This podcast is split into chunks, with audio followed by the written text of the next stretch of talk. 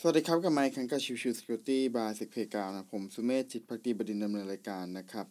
episode นี้จะเป็น episode ของวันอังคารซึ่งก็คือเรื่องของ security vocabulary นะครับ ในวันนี้ผมจะเสนอคำว่า relay attack นะครับ คือเราเคยอาจจะได้ยินคำว่า man in the middle attack หรือว่าณปัจจุบันตอนนี้เนี่ย เพื่อให้มันไม่มีปัญหาเรื่องของคำพูดในเชิงเหยียดนะครับ หรือว่าเพื่อให้ความเกิดความเท่าเทียม เขาก็จะเปลี่ยนคำว่า man in the middle ให้กลายเป็น person in the middle นะครับ ซึ่งนั่นแปลว่า relay attack ก็ถือว่าเป็นตัวที่คล้ายๆกับ person in the middle attack นั่นเองนะครับ ถ้าเราพูดถึงเรื่องของ person in the middle attack เนี่ย ก็จะมองเป็นเรื่องของการที่ตัวผู้ส่งนะครับ ส่งข้อมูลมานะครับ แล้วเราอาจจะเป็น gateway นะครับ แล้วเราก็ทำการ manipulate หรือการแก้ไขค่านะครับ ของตัว payload ที่ user ส่งเข้ามาแล้วก็ส่งไปที่ปลายทางนะครับ นี่คือ person in the middle attack นะครับ แต่ว่าถ้าเป็นใน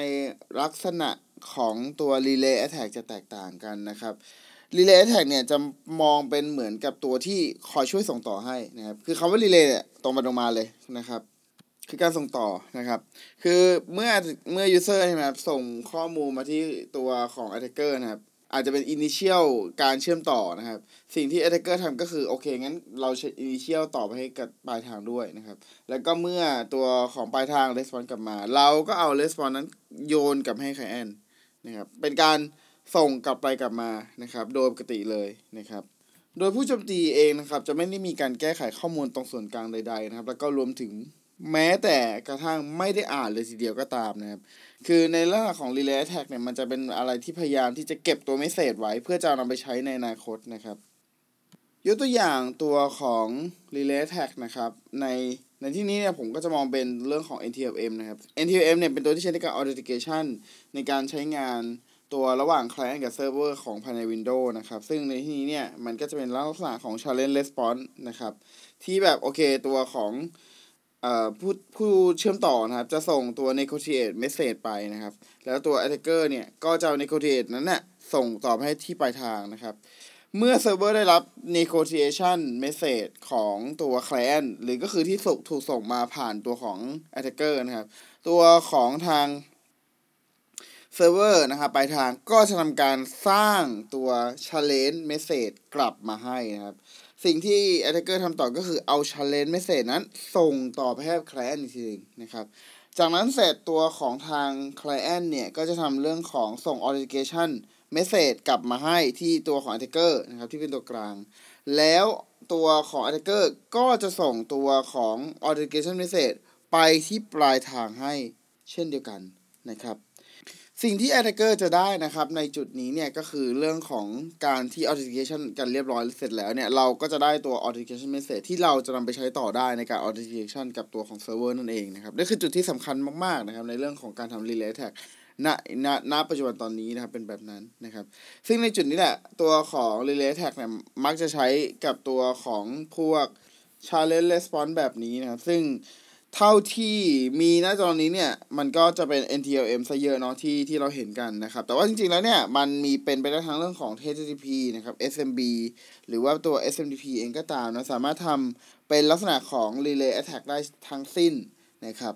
ในส่วนของการทำ relay attack นะครับ จริง ๆ แล้วเนี่ยถ้าเรามองอีกมุมหนึ่งเนี่ย มันก็จำเป็นจะต้องทำขั้นตอนหลาย ๆ ขั้นตอนก่อนที่จะไปน่าจะถึงจุดที่เราสามารถทำ relay attack ได้นะครับ เพราะว่าในส่วนของการที่จะเป็น relay attack ได้เนี่ย มันจำเป็นที่จะต้องรับตัวเมสเซจจากทางของฝั่ง client ถูกไหมครับ ซึ่งไอ้ตรงจุดนั้นนะกว่าจะได้รับเมสเซจจากทางฝั่ง client น่ะ เราต้องหลอกเขาได้ก่อนว่าเฮ้ยเนี่ยเราเราเป็นเป้าหมายของเขานะอะไรเงี้ยนะครับ ซึ่งอันนี้ก็จะเป็นเรื่องของการ spoofing message หรือว่าการดักจับตัวพวก net buy on message แล้วก็พยายามจะ response กลับไปที่ตัวของคนที่พยายามจะหาชื่อเครื่องอื่นใดๆอะไรเงี้ยครับ เพื่อจะหลอกให้ user เหล่านั้นเนี่ยพยายาม negotiation หรือส่ง message มาหาทางเรานั่นเองนะครับ ซึ่งในจุดนี้เป็นส่วนสำคัญแล้วก็เป็นส่วนที่ค่อนข้างจะยาก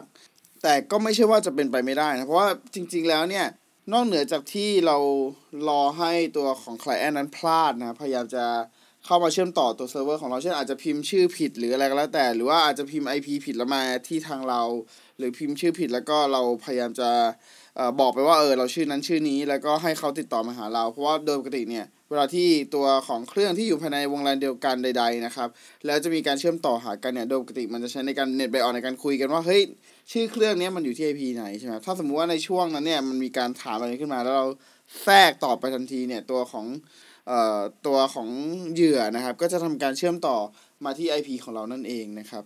ซึ่งในจุดนี้ก็เป็นส่วนหนึ่งที่จะทำได้ แต่อีกส่วนหนึ่งนะครับก็จะเป็นเรื่องของตัว service นะครับก็จะมีบาง service บางตัวที่มันอาจจะมีเรื่องของการ configuration ไว้อยู่แล้วว่าเฮ้ยเนี่ยตามปกติของเก่าเนี่ยจะต้องไปที่เครื่อง A นะแต่ว่าด้วยความที่ตัวของเครื่อง A เนี่ยมันเปลี่ยนชื่อไปเป็นเครื่อง AA อะไรเงี้ยครับแต่ว่า service ของตัวเซิร์ฟเวอร์ภายในองค์กรนั้นๆ หรือวง net network นั้นๆเนี่ยไม่ได้เปลี่ยน configuration ก็เลยพยายามที่จะ เข้าถึงตัวเครื่อง A ตลอดเวลานะครับ ถ้าสมมติเราซึ่งแน่นอนว่าโดยปกติมันก็คงไม่มีใคร response ถูกไหมเพราะว่าเครื่อง AA เออเครื่อง A เนี่ยเปลี่ยนชื่อเป็นเครื่อง AA ไปแล้วนะครับ ดังนั้นเนี่ยถ้าสมมติในจุดนั้นเนี่ยเราสามารถที่จะ